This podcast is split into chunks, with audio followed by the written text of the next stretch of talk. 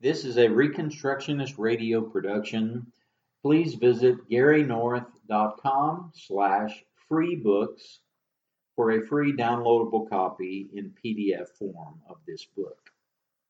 Productive Christians in an Age of Guilt Manipulators, a Biblical Response to Ronald J. Sider by David Chilton, published by Institute for Christian Economics, Tyler, Texas, copyright 1981. I am reading the revised and expanded edition dedicated to P.T. Bauer, forward by Gary North. Introduction Ronald Sider said, I really believe I am not a legalist, but somehow I'm coming across that way. The Wittenberg Door, October November 1979, page 28. Jesus said, Beware of false prophets, who come to you in sheep's clothing, but inwardly are ravening wolves. You will know them by their fruits. Matthew 7 15 and 16. Introduction During the fighting in Nicaragua, the Jubilee Fund, a ministry of the other side, gave money for food, medicine, and clothing. Some went to Sandinista guerrillas, and this may have helped their fighting. The other side, September 1979, page 41. Religion and Revolution Revolution is a religious faith.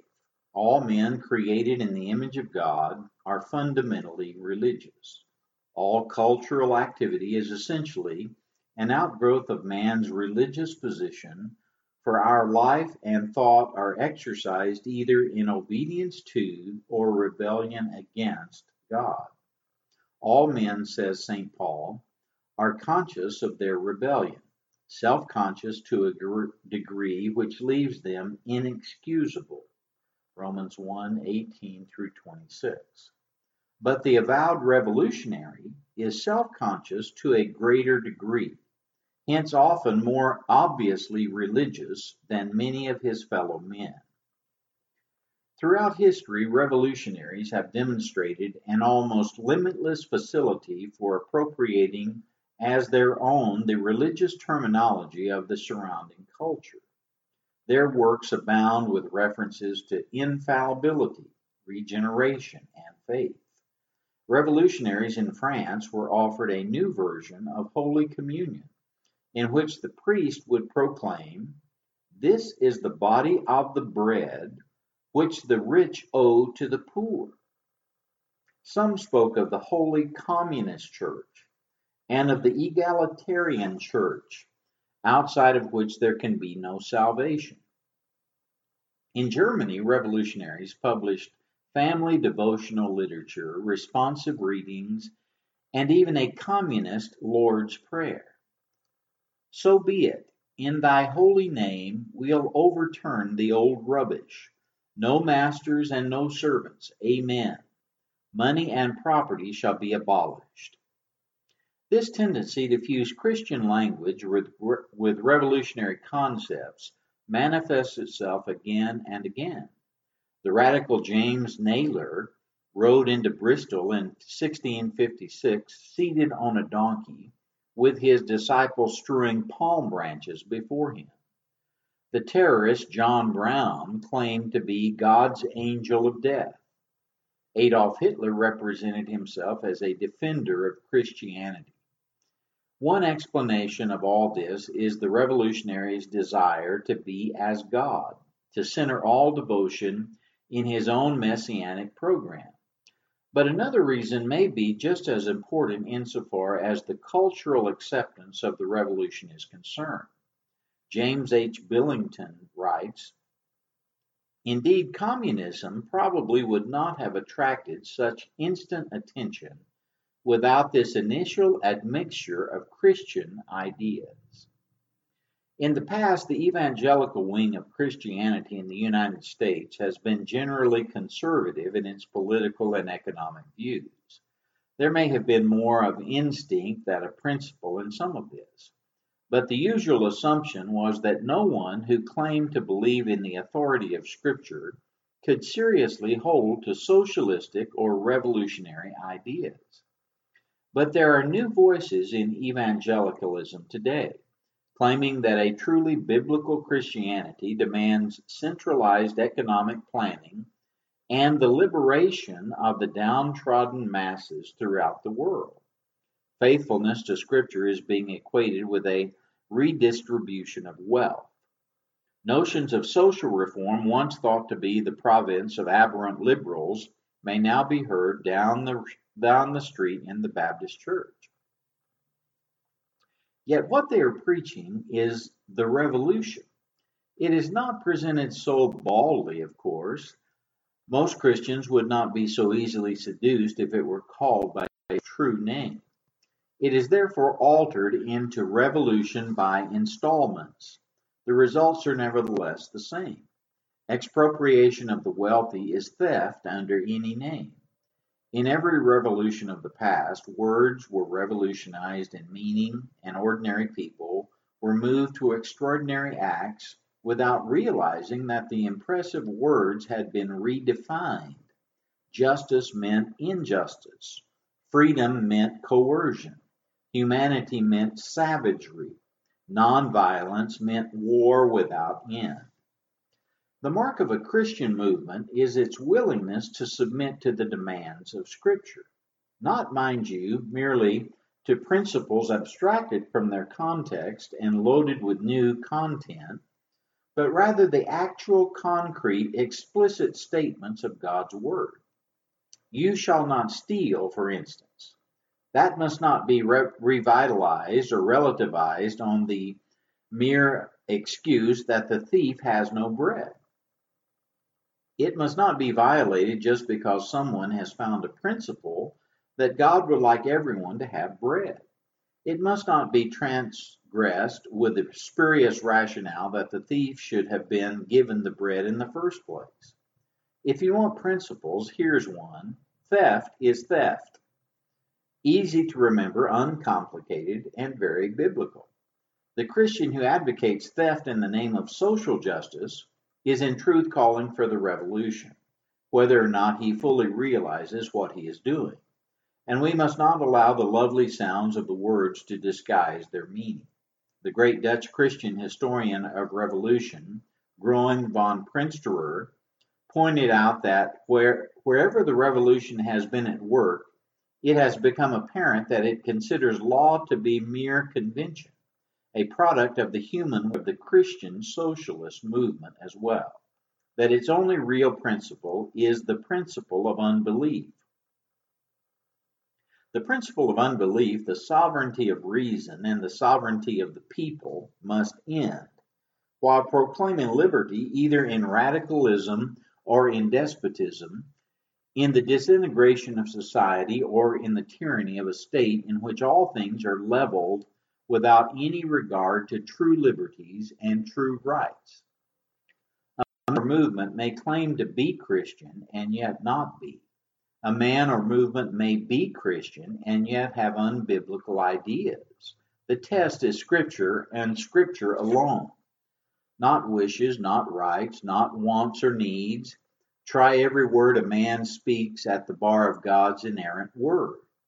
Those who advocate the lawless overthrow of society, even if it is technically legal, are opposing God's commands. The ultimate end of the revolution is always unbelief. The defining feature of the revolution is its hatred of the gospel, its anti Christian nature. This feature marks the revolution not when it deviates from its course and lapses into excesses, but on the contrary, precisely when it holds to its course and reaches the conclusion of its system, the true end of its logical development. This mark belongs to the revolution. The revolution can never shake it off. It is inherent in its very principle and expresses and reflects its essence. It is the sign of its origin. It is the mark of hell. The brutality of the French Revolution was not endemic to that particular situation alone. It is essential to the very nature of the revolution itself. All revolutions have begun with sincere pleas for liberation. All have been carried on by ever increasing justifications of infringements on liberty. All have ended in chaos and tyranny. Revolt against God's eternal standards can produce nothing else. One of the most prominent of the new voices in evangelicalism is Ronald J. Sider, professor of theology at Eastern Baptist Seminary in Philadelphia. He is the president of Evangelicals for Social Action, a national organization committed to the preaching and practice of biblical justice and peace. As an ESA pamphlet puts it, the ESA sponsors a wide variety of activities, political action groups, pastors' conferences, economic workshops, tracts, a newsletter, church justice committees, and so on. Sider himself has convened conferences in this country and abroad to deal with social justice issues, particularly in the area of simple living, the practice of living as closely as possible to a subsistence level in order to share excess income with others. He has written articles for several standard evangelical publications, such as Christianity Today and His Magazine, as well as for more radical magazines such as The Other Side. The latter is published by Jubilee Fellowship, an organization founded by Sider which shares ESA's Philadelphia address. Jubilee Fellowship sells third world products and administers the Jubilee Fund, a tax exempt charity which sent money to the Sandinista, the Marxist guerrillas, during the revolution in Nicaragua. I have been unable to discover how the financing of terrorists serves the cause of biblical justice and peace. Sider is probably most well known for his book Rich Christians in an Age of Hunger, which presents in detail the ESA philosophy of, of Christian socialism, although he does not call it that in the book. He has also edited two other books, Living More Simply collected papers from his U.S. consultation on simple lifestyle, and Cry Justice, annotated Bible quotations on poverty. The purpose of the present book is to examine and refute Sider's thesis from the viewpoint of biblical law. My position is that the Bible calls for a free market in which the state does not intervene. This is not a pure laissez faire economic system in an anarchic or antinomian sense.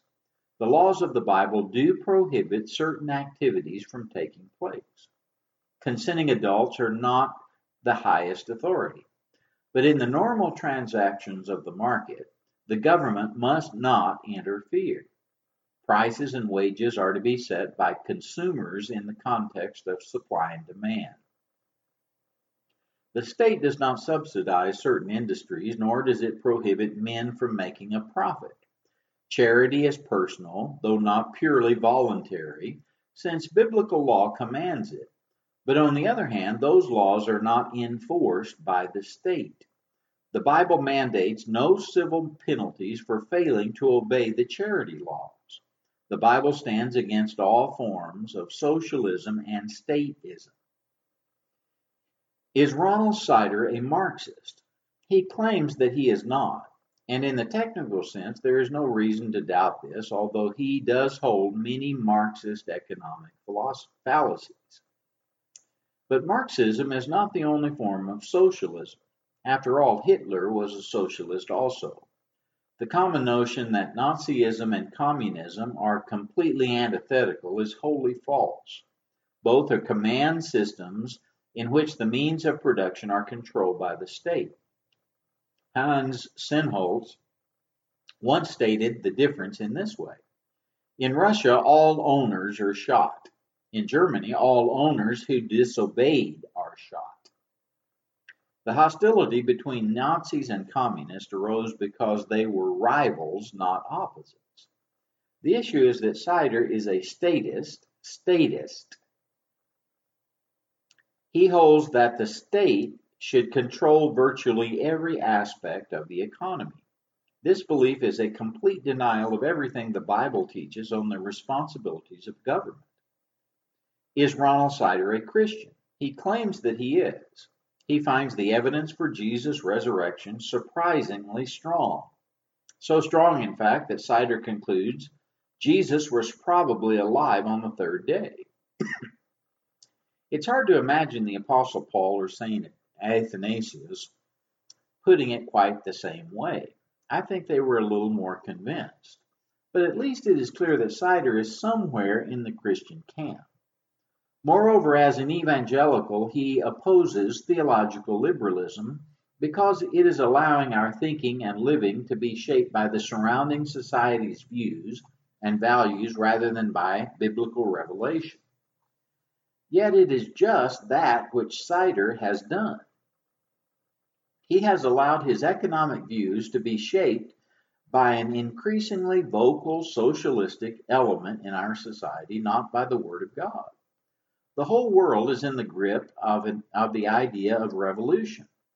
As John Chamberlain has said, Thou shalt not covet means that it is sinful even to contemplate the seizure of another man's goods, which is something which socialists, whether Christian or otherwise, have never managed to explain away. That is the issue. Socialism is theft. I'm not speaking of the voluntary sharing of goods, but rather the state enforced redistribution of wealth. If someone, even the government, takes your property against God's word, it is theft. And Sider advocates state socialism. As we shall see, he regards it as being morally superior to voluntary sharing, which is to say, legalized theft is better than personal charity and sharing. That is the main point of contention between us. Another point has to do with his use of envy and guilt to manipulate rich Christians into accepting socialism. His arguments are only superficially biblical. In reality, they are psychological instruments to induce guilt. And the guilt is not objective, moral guilt, but the psychological, sociological feeling of guilt because of transgressing some man made law. God wants us to feel guilty only when we are guilty of breaking God's commands. And then we should repent and obey and not have to feel guilty any longer because God forgives those who turn to Him. But sociological guilt is used as a manipulative device to prepare us for socialism. The Sider guilt trip is unbiblical. The other aspects of my argument have to do with, with economics. Christians have generally left economics to the secularist, and that is why so many have fallen for Sider's socialistic fallacies. I have tried to explain the principles of biblical economics clearly and simply without a lot of verbiage. But just in case, I have included a glossary and an extensive bibliography of reliable, of reliable books, most of which are relatively easy to read. Of course, all books must be tested in the light of Scripture, which means you must acquire a familiarity with the Bible, particularly with regard to what it says on economics. The book of Proverbs is important for this, as well as the books of Moses. Economics is not boring. In fact, these days it's pretty scary. It's a pretty scary subject. Most of what you do all day is an economic activity, and you need to know what God's Word says about that big chunk of your life. A few words about how to read this book would be in order. First, some may be offended at certain rather playful observations I make about Sider's position. On this point, I stand firmly with the prophet Elijah. That which is ridiculous deserves ridicule. Besides, it helps you re- keep reading. But despite the occasional humor, I have taken Sider seriously as well. He is deadly earnest, and his policies are just plain deadly. Second, the first two chapters form the basic argument for the rest of the book. They are longer chapters, but the reader is advised to start at the beginning. Most of what I say elsewhere is will assume that you have absorbed the first two chapters. the Sider Thesis. It may be helpful at this point to introduce some of Sider's ideas for those who are unfamiliar with them. A major theme is that of the simple life, as I noted above. We shall see later that this official position of Siders is actually a hoax. I won't tell you which chapter that's in, read the book.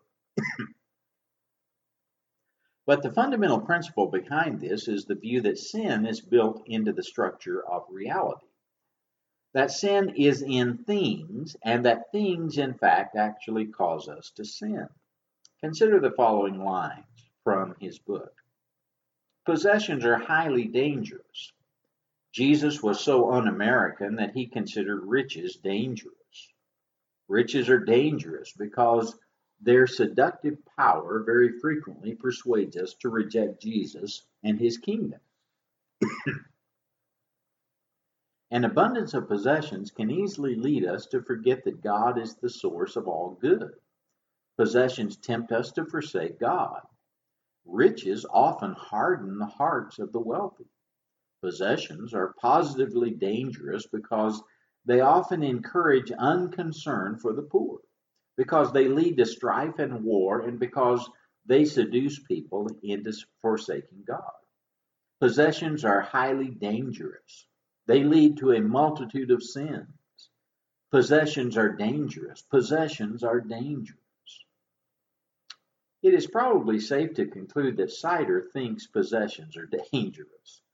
In Sider's account, they seem downright malicious, willing, willfully bent on evil. Possessions have seductive power. They harden our hearts. They persuade and encourage us. And although Siders in, inserts the disclaimer that possessions are not innately evil, it is nevertheless clear from his discussion that possessions are up to no good. The true Christian will bravely do battle against these monsters, and Sider hopes to win the war on affluence.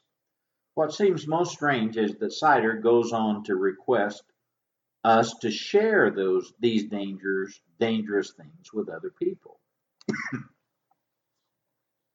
Fun aside, is there any biblical evidence to it to indicate that possessions can really tempt us?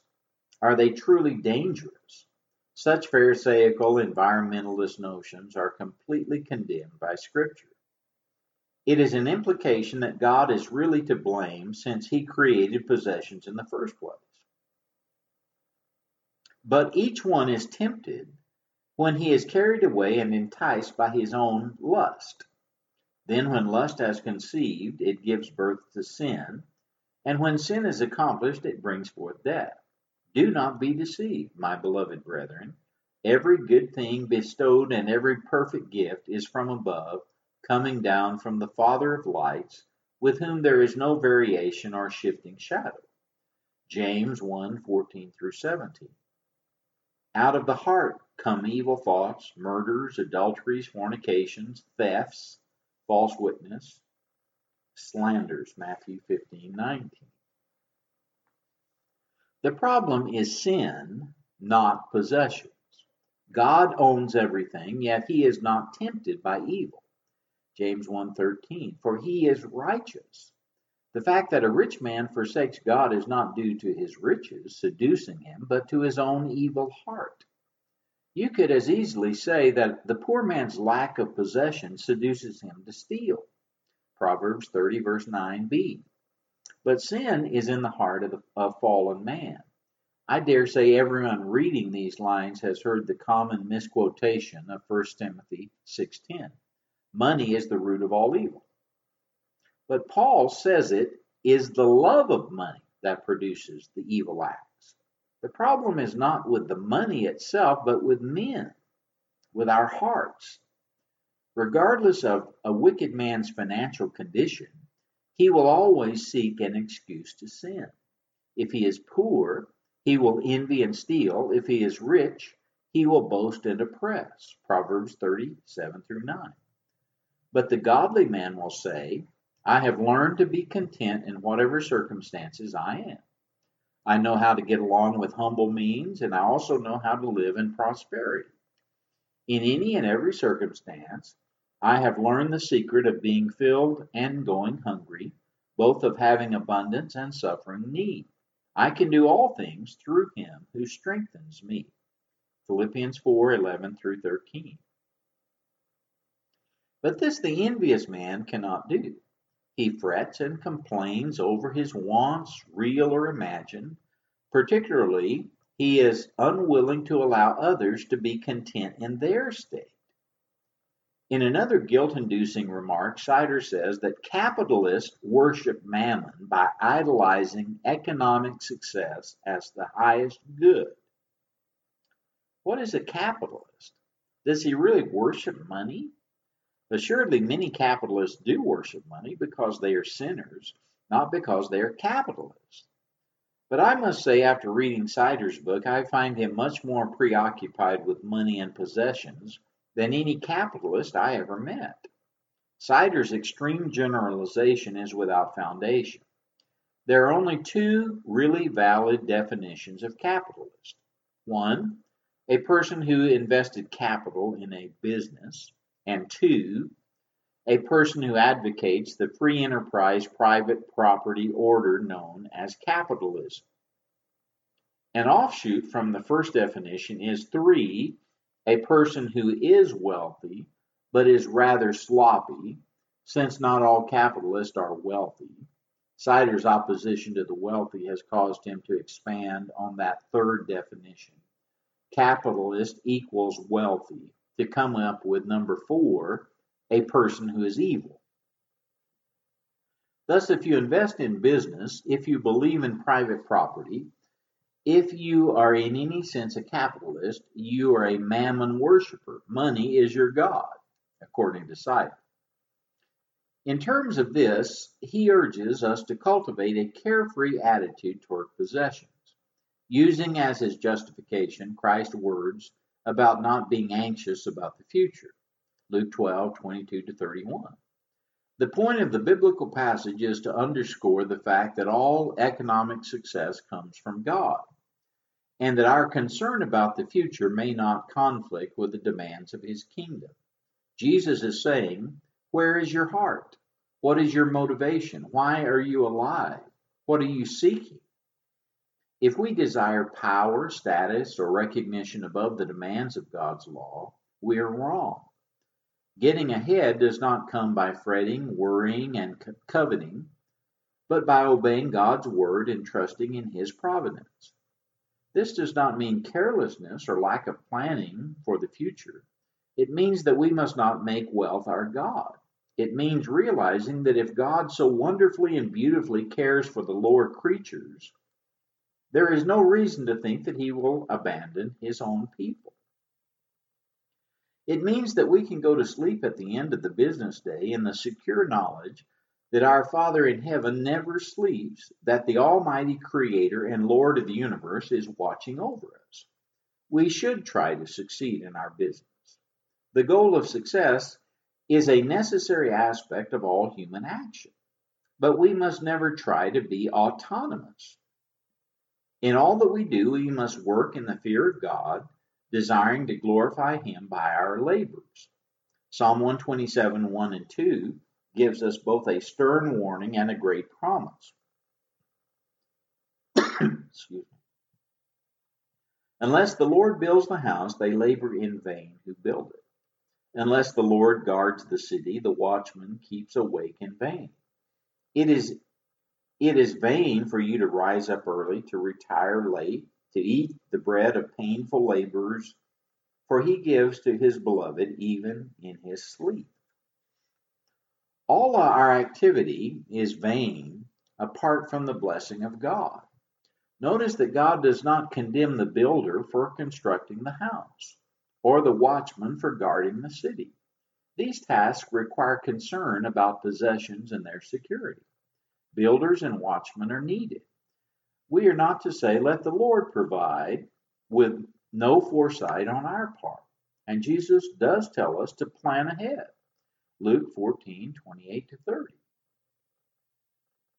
But if we are under God's curse, no amount of planning will enable us to escape calamity. If the Lord does not build with us, if we do not seek Him as our highest good, we are lost, and our goods will eventually be inherited by those who are godly. Proverbs 13:22.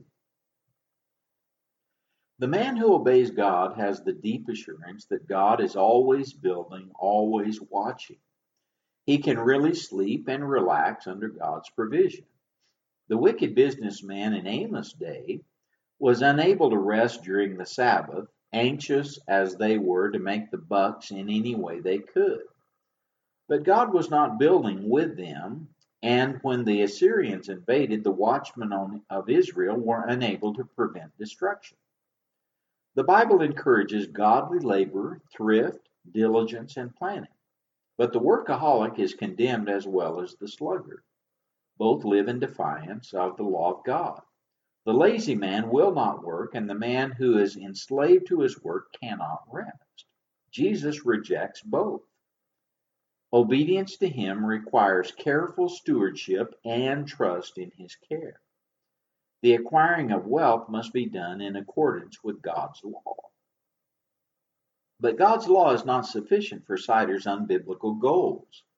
He cheerfully goes beyond the law, demanding that all income should be given to the poor after one satisfies bare necessities. Why? Because no less an authority than John Wesley said so. He quotes Wesley's boast If I leave behind me ten pounds you and all mankind bear witness against me that I lived and died a thief and a robber. And Sider gushes Wesley's practice reflects biblical principles. What biblical principles?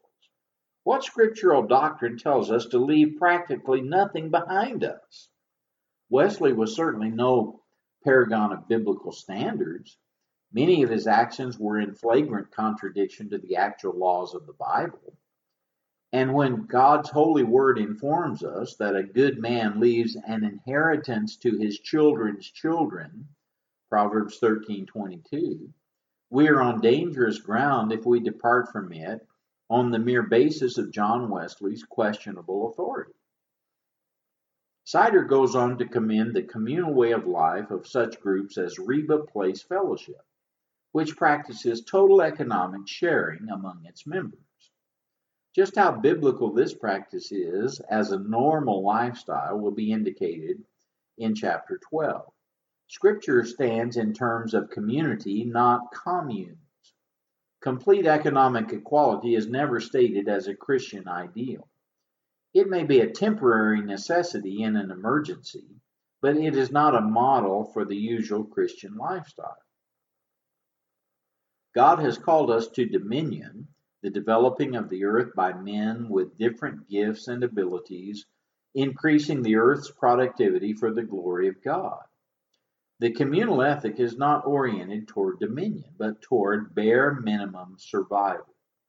Giving money away does not produce anything for the future. Its whole function is to provide for the immediate needs for present consumption alone. This does not mean we shouldn't give our money away, we should. There are valid needs in the present, but God's law is structured so that usually a good portion of income can go toward production. This is the only way to bring lasting long term benefit to all. That thesis will be developed in the chapters that follow. We must be sure that in all our thinking and acting we are operating according to the clear mandates of Scripture. The Bible is law for all of life. To, de- to, to depart from it is foolishness, a word we should not use idly. Biblically, it describes the condition of the man who has departed from God's word, who constructs great programs on the powdery basis of autonomous reason, who self consciously lives a lie, whose end is destruction. The words of Otto Scott are especially relevant for our examination of Ronald Sider and his writings. The figure of the fool is widely misunderstood. He is neither a jester nor a clown nor an idiot. He is instead the dark side of genius. For if a genius has the ability to see and make connections beyond the normal range of vision, the fool is one who can see and disconnect.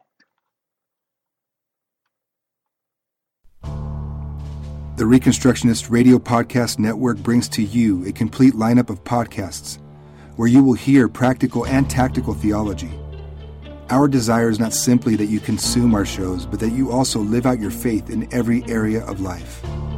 We can talk all day long about these things, but if we fail to put them into practice, then we fail as ambassadors of Jesus Christ our King. Subscribe now to your favorite Reconstructionist Radio Podcast Network shows, or you can subscribe to the Reconstructionist Radio Master Feed, where all of the content we produce, including the audiobooks and audio articles, will pop up as soon as they are available. And don't forget to visit ReconstructionistRadio.com to volunteer as a narrator or to partner with this ministry financially. May the Holy Spirit stir you into action for Christ and His kingdom